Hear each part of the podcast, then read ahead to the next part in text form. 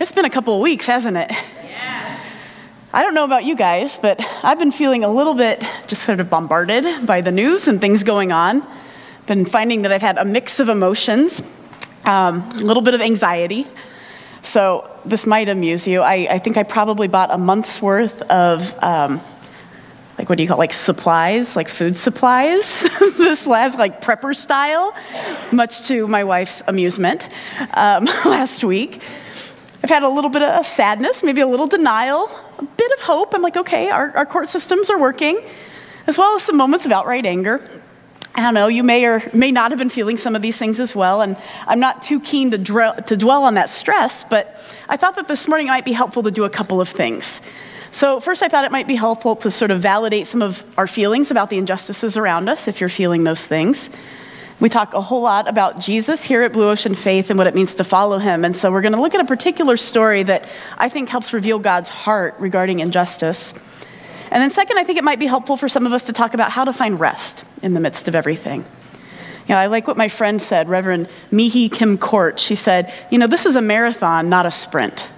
It's a marathon, not a sprint. So we need to think about self care and finding rest in God as we move forward and speaking out against unjust actions and unjust policies. So there's a story about Jesus that pops up in all four of the Gospels. So it pops up in Matthew, Mark, Luke, and John, which tells us it was an important story to the early followers of Jesus, because not that many stories pop up in all four of them. So I particularly like the account in John because it contains a couple of extra details. And the story is the one about Jesus overturning the money changers' tables in the temple. And that story goes something like this. So it's about the year 30, and it's Passover time. So the Jewish Passover is a feast that's celebrated every year. It's celebrated to this day. And so Jesus and some of his friends, they went up to Jerusalem to go and celebrate this holiday. And so while he was there, like most of the Jews of his time, he went to the large temple to worship. And some scholars think that as many as three or 400,000 people made the pilgrimage to Jerusalem every year for this feast. Now, this temple in Jerusalem, it was enormous. We're talking, it covered like 30 acres. And it was divided into four courts. So when you would walk in, if you can imagine, there's this long, large court that's like large and thin, like long and thin, and it was called the Court of the Gentiles. And that was the place where the Gentiles, the non Jewish people, as well as the foreigners, could go into worship. And so it goes down the length of the temple. And then if you went over to the right and you walked down like a football field's length and turned up that way, you would go into a place called Solomon's Porch. And that was a little area where Jesus would sometimes teach.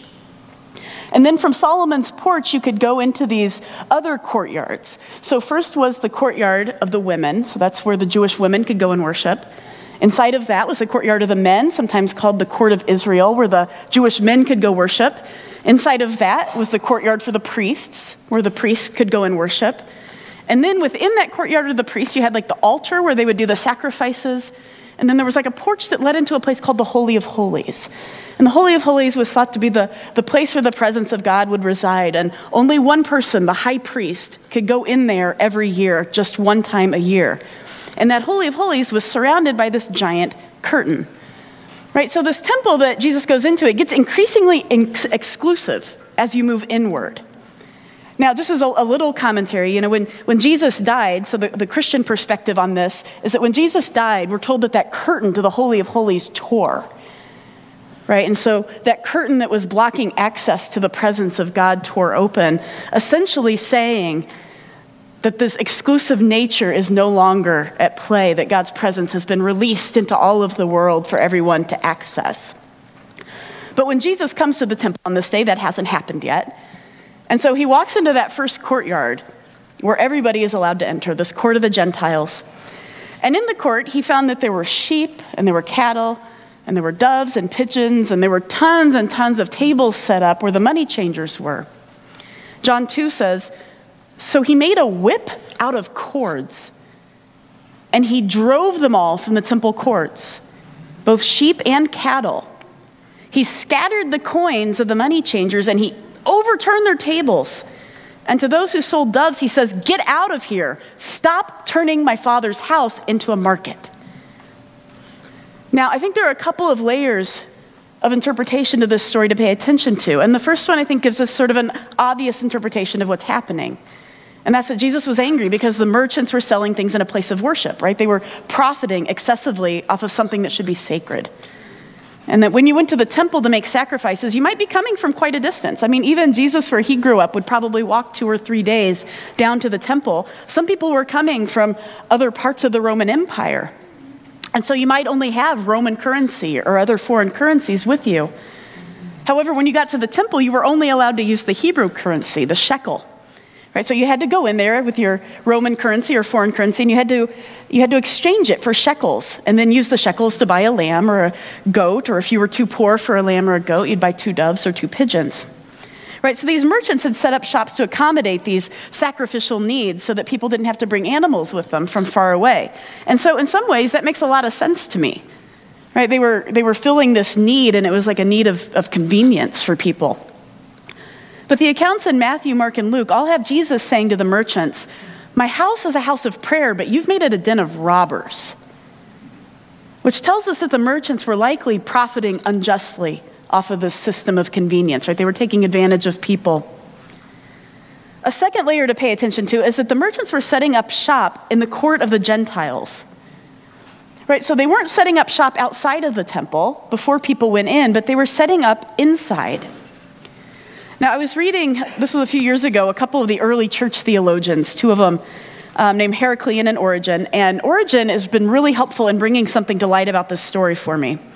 So he said, Those found in the temple, selling the oxen and the sheep and the doves and the money changers, they represent those who give nothing away free, but they suppose the entrance of foreigners into the temple to be a matter of merchandise and profit. Right, so what they're saying that what Jesus was really mad at was that people were deliberately keeping the foreigners from having space to worship, in addition to trying to profit off of them as they came into that holy space. Right? So it's like when they saw the foreigners, they were like, oh, good, money. Instead of, oh, please come worship with us. You're welcome here. Right? So it was doubly offensive. And I think that this is worth paying attention to. This idea that Jesus was furious because the people were preventing outsiders from experiencing worship.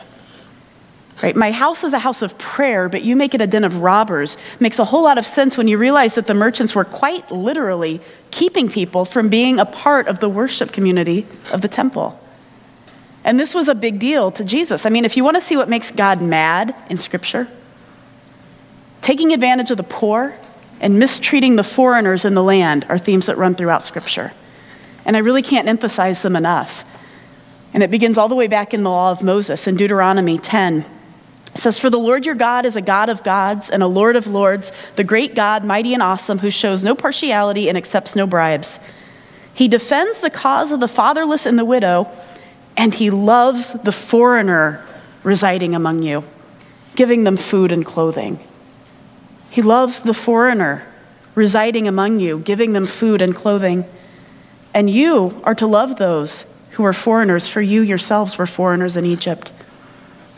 Right? He's saying to the Hebrew people, you, you know what it's like to be an outsider. You know what it's like to be a second class citizen. You know what it's like to be a slave. You know what it's like to be oppressed. When you go and you set up your own society, you don't turn around and do this to other people. Proverbs 29 7 says, The righteous care about justice for the poor, but the wicked have no such concern. Neglecting the oppressed and the poor and the foreigner are the very things that the prophet Jeremiah and others said caused the Israelites to be exiled in the land of Babylon for 70 years. And Jeremiah, he's warning the Israelites here. This is before they've been exiled. He says, This is what the Lord says to you Do what is just and right. Rescue from the hand of the oppressor the one who has been robbed. Do no wrong or violence to the foreigner to the fatherless or to the widow, and do not shed innocent blood in this place. But if you do not obey these commands, declares the Lord, I swear by myself that this palace will become a ruin. Now, I don't think that Jeremiah is saying that God is going to like strike a lightning bolt down on that palace. But I think what he's saying is that that palace, like the natural consequence to neglecting the poor and the oppressed and the foreigners, is that things will not go well for them. And in some ways, I think that this could be just as pertinent to our culture here today. Right? If this is what the Lord is saying to America, do what is just and right. Rescue from the hand of the oppressor the one who has been robbed. Do no wrong or violence to the foreigner, to the fatherless, or to the widow, and do not shed innocent blood in this place. As yet another unarmed African American man was shot this week. It's like in the words of the book of the Ecclesiastes, there's nothing new under the sun. I found myself reading the first three chapters of that book this week. There's nothing new under the sun. What has been done before is done now and will be done again.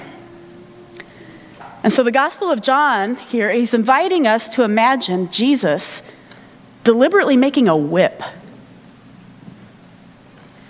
So I looked up on YouTube, like how to make a whip. How do you make a bullwhip? There's some weird stuff on there. People who say you can do it out of just masking tape. I don't know. um, I know, but just imagining Jesus walking into this courtyard and he looks around and he sees what's happening. And he sees that the poor and the foreigners are being exploited. And he just felt like a seething anger in his heart. Right? And so he set out, and he set out with purpose to go and find some leather cords. You can imagine him walking to different places trying to find who's got some. And then him sitting down there and taking those cords and braiding them. A deliberate act. And as he's braiding them, he's feeling himself fill with a righteous anger.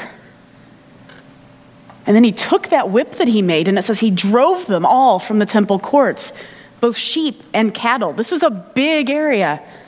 And he scattered the coins of the money changers and he overturned their tables.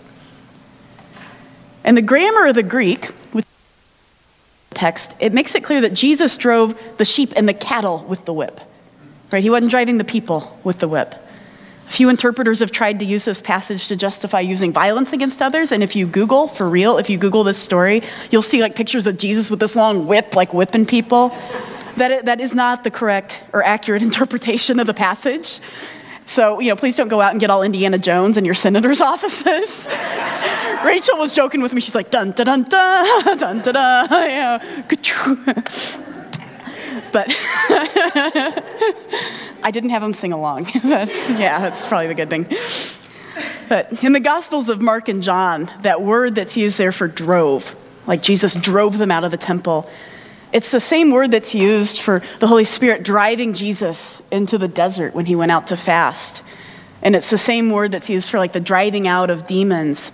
Right? So it's a really forceful word that implies that Jesus was moved by the Spirit of God rather than by any kind of physical strength, right? It was like the Spirit was rising within him and leading him.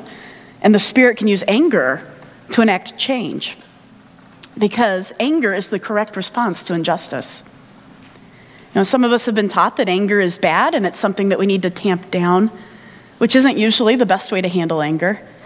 You know, becoming angry in some cases is the right course of action, and we call this a righteous anger in our tradition. And this righteous anger, it's not the kind of like uncontrolled anger that hurts your relationship with like your spouse or your kids or your colleagues. It's not the kind of anger that's like overwhelming and, and just um, controlling you. It's a constructive anger. And it's this constructive anger that we see Jesus harness, and he turns it into a deliberate prophetic act to go out and point out the injustices happening in his community. And I think that we also are invited to create those sorts of acts that point out the injustices in our community and to create works of art and pieces of music and film and all sorts of other things. So, my personal challenge has been and still is I think how to let anger drive me to help change injustices, but not let the anger rule me. Right? That's the question. How can it drive you but not rule you? So, I've told this story over um, probably two or three times in the course of my preaching, and so I apologize if it's a repeat, but I think it's one that some of you could find helpful. As this, like almost 10 years ago now, I was going and I was doing some work in one of the, the poorest parts of the world. It may even be the poorest part of the world. And I saw some, some pretty difficult things. And one of those was we were on a bus kind of driving through a deserty area, and our bus got a flat tire. So while we were waiting for the driver to change it, a couple of my friends and I, we kind of wandered off the side of the road, and there were some grass huts there in the desert. And a lasting picture for me. Was I met this mother with this small child, and it was a child with a bloated belly, and it was just covered with flies, and it was dying. And so my friend who was with me, she was a German nurse. She bent down and she was trying to care for the child, but as we walked away, she's like, that, that child's going to die. Mostly because of just poverty and lack of access to health care. We were far away from anything that could help the kid. And that just like really stuck with me. And we had some other experiences of being robbed and threatened. And you know, when the police came, they were like demanding giant bribes from us. And I thought, gosh, I'm dealing with this for like a few months of my life, but there are people for whom this is life every day, day after day. And so when I came back to the US for a time after that, I was really deeply angry with God. And I wondered if God could possibly be good if humans on this planet suffer so much. I mean, like, what's the point of suffering like that? And if God exists, if he or she is out there, and if he or she is so powerful, why do people hurt? And like, why can't God come in and help?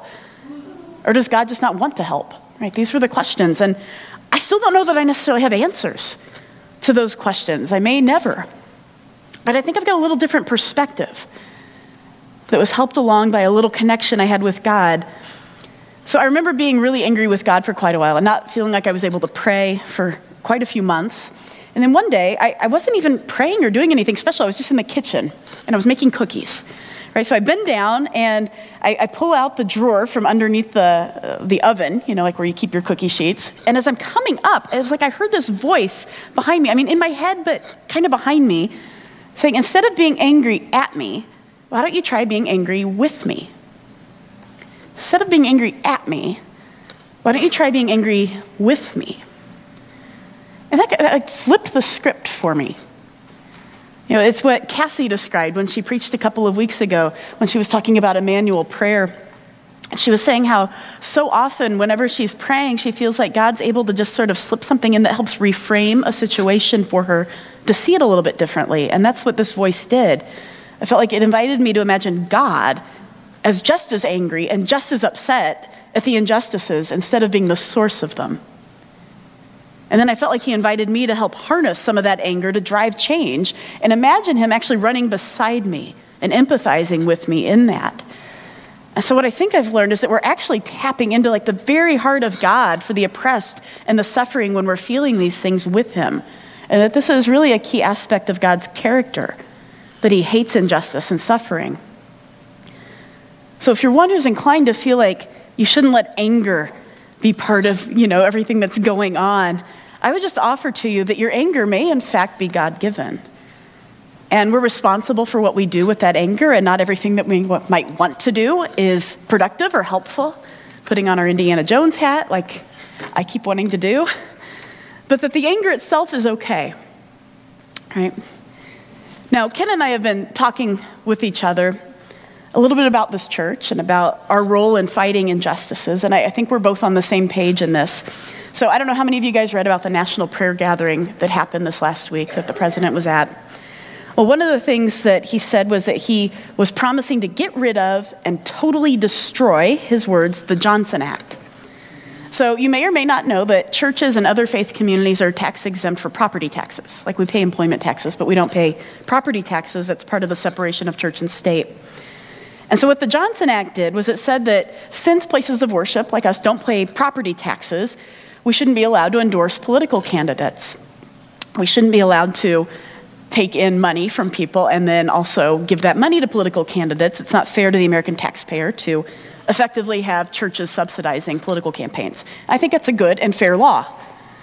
So I just want to say, just for the record, that if the Johnson Act goes away, that I will never endorse a political candidate from the pulpit, and that our church will never endorse political candidates, and our church money will never be given to political campaigns. And that we have theological reasons for that. We certainly have pastoral reasons for doing that. And then I just have concerns about it as a private citizen. But that being said, we will be speaking out against injustices, as will Ken and the others who preach. And we'll speak out against authoritarianism from the pulpit when necessary. We won't be talking politics all the time, but when it comes up, we'll do that. I'll protest, probably with my clergy collar on, one of the few times I put it on.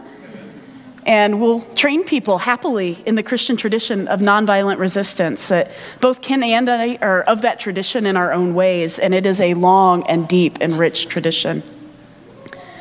I thought, also thought it might be helpful to offer a little bit of perspective to you this morning just on churches and social justice in the United States. So you might hear something um, called the social gospel. Have any of you guys heard of that? Yeah, a few of you nodding. It kind of got a bad rap in some circles. What, what I mean by the social gospel is like a reading of scripture that embraces and emphasizes the importance of social justice on the Jesus path that says that if we're not seeking to help liberate the oppressed, then the gospel's lost its power, and we've actually missed one of the main points of the biblical narrative. So, Christianity at its worst bolsters oppression, and Christianity at its best drives social change. And Christianity, as we well know, has been used to justify terrible things. We don't have to go as far back as the Crusades to see that. You know, things like upholding apartheid in South Africa, justifying oppressing Palestinians in Israel, justifying slavery and Jim Crow laws and white supremacy in our own country, justifying oppression of women everywhere, and bolstering all sorts of unjust systems. I'm Maurice. But Christianity has also been used to dismantle these systems. Christianity has been used to dismantle these unjust systems. And many black churches in the 20th century embraced the social gospel, and they did so effectively, filled with the Spirit of God. I'm still learning from that tradition. Some of the white Protestants also embraced the social gospel, but there was, they, they somehow got a little bit of a bad rap. And I know in like the circles I grew up in, people just sort of equated like working for social justice as being sort of liberal and not knowing anything about Jesus, which is not fair at all. But that was sort of the rap that it got. So our hope for Blue Ocean Faith is that we can embrace the best of the social gospel while remaining centered on Jesus and infused with the Spirit of Jesus, and that we'll be able to learn from our brothers and sisters. That we'll be able to learn from our brothers and sisters in the African American church, and the Native American church, and the Latin American church, and in many other places and spaces where people who have been oppressed have grappled with what it means to be a follower of Jesus. And at the same time, we can find our source and our strength and our peace and our refilling in the resurrected and living Jesus through his Spirit that brings us comfort because it is exhausting sometimes to do the work of justice. It's exhausting to have all of these feelings that the news is popping at us. And it's exhausting to have more added to our lives. Like, we're busy. People are busy. You're busy. And now we're adding in these like social action groups or calling our senators or writing letters or protesting if you're into all of that. And so, how do we take care of ourselves? And again, as my friend Mihee said, she said, it's a marathon, not a sprint and that you can't do everything. You know, like running, you've got to kind of pace yourself, or you're going to want to like just go off track a few miles in. So first, I would say do what you can and not what you can't. You know, that we can't try to do everything. That we like to say here at Blue Ocean, it's all about connection, right? It's about connection to God, ourselves, each other, and the world. I believe that's true. And one way you can connect to yourself is to know and to understand your own limits. And you could do something simple, maybe something like what Ken does where he's just built in a five minute habit into his daily life of calling representatives. It's doable, it's sustainable. For me, I'm like trying to take one action a day, whatever that action is, whether it's donating money to the ACLU or making phone calls or whatever it is. The second thing is to nurture friendships that are mutual in nature, right? Meaning that there's not like one side that's doing more of the giving. You know, like a friendship that's like really sustaining you so that you can really renew and stay true to your particular call, right? Connecting to each other, joining grassroots groups working for justice is really bolstering. I know, like Ken's starting one February 19th that I think you heard in the announcements, but Faith in Action down at Fraser's Pub if you want to join that. Third, pick an issue or two and focus on just one or two if that helps. You know, it can be a little bit overwhelming to think of, oh my gosh, there's so many different things between mental health funding and healthcare and education and LGBTQ rights and on and on. You know, just focus on what ignites your passion because that will keep you running over the long haul. Fourth, relax and exercise. Fifth, listen and learn. You know, Ken and I decided to use Howard Thurman's um, classic book, Jesus and the Disinherited, as the inspiration for our Lenten sermon series. I know, I think one of our small groups actually read that together. Caroline's group did that one. Um, you know, there's a, a, rich tradition of social justice theology that we can learn from, and we thought, you know, like, what better time to really delve into that as a congregation than right now? And then, last but certainly not least, pray. You know, I know I'm a pastor, I'm supposed to say that, but you know, there's a reason that we've been doing all of this Emmanuel prayer training all through January and practicing meditation and silence as a congregation. And while we spend every Lent, which is coming up soon, on particular prayer practices to get us praying every single day, because prayer is the real life source. Right? When we're connecting to Jesus or to God, however you imagine God, this God who is love, you will be guided and comforted. And you can ask Jesus, where do I focus? He'll tell you when to rest, when to run. He can fill you up with strength and endurance. So, we're going to spend a little bit of extra time this morning um, during our, our guided meditation here, just letting Jesus just sort of refill us. So, what we like to do if you're new here is we usually take two or three minutes of either silence or guided meditation. And it doesn't have to be perfectly silent. You know, people, babies make noise, and that's totally fine. But what we'll do is, I'm actually going to give you some verbal cues of some things to imagine. So, what we'll do first is just kind of get comfortable, slow down your breathing. You don't have to do this if you don't want, but you are welcome. Pay attention to your body, how it's feeling, places of tension.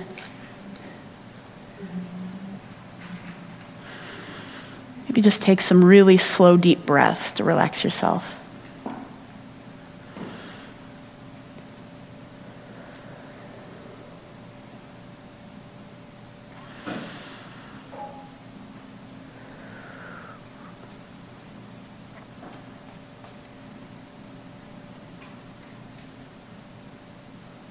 Invite you to imagine the court of the Gentiles that we were talking about in the story.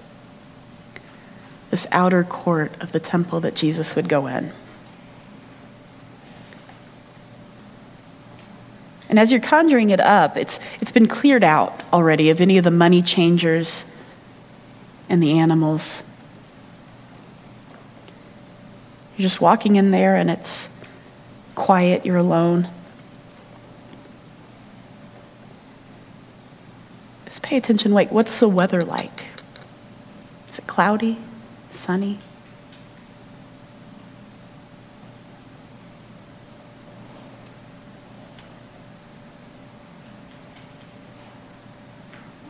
Anything particular that you see or smell around you?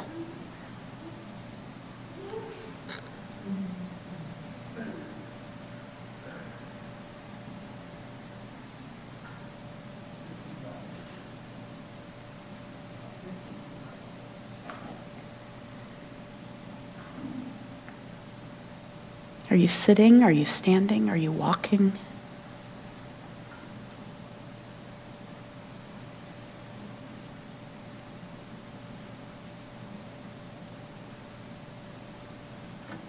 Now imagine there's some people there with you. And you can let your mind bring whomever to mind. I was thinking particularly of imagining some of the people who are oppressed here. Maybe imagine some Muslims, LGBTQ, other foreigners.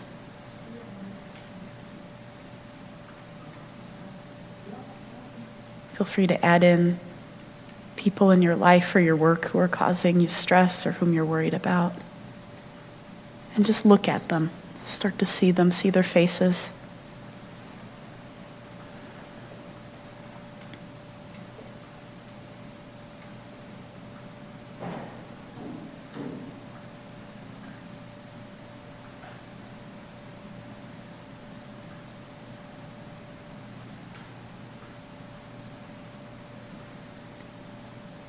And as you look on them, just ask the Spirit of love to fill you with love for them.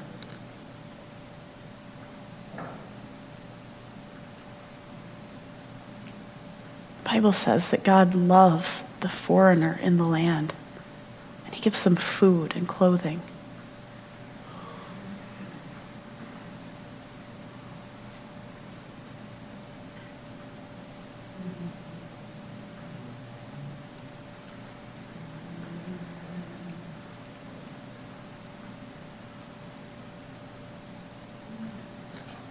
breathe in. Just breathe in love for them and breathe out anxiety.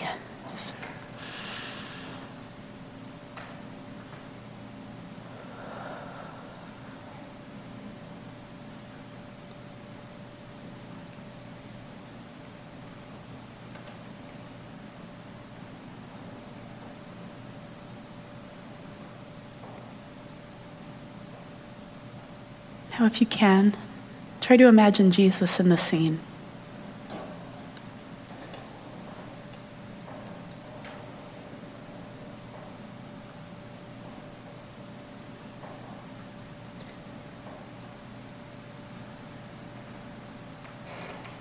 Pay attention to where he is,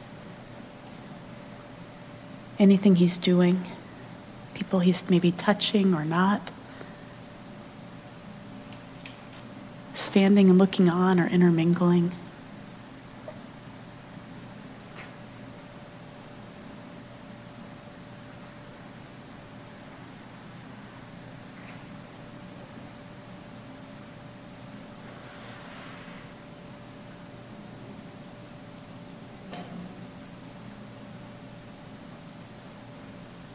Maybe see if he has anything to say.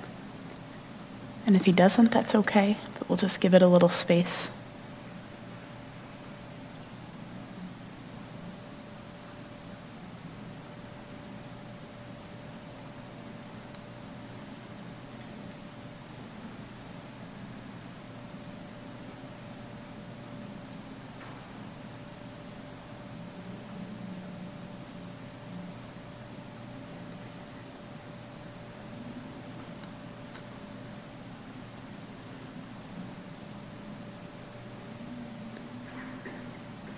Some of you may find that you feel like sometimes feelings will come up like you want to cry.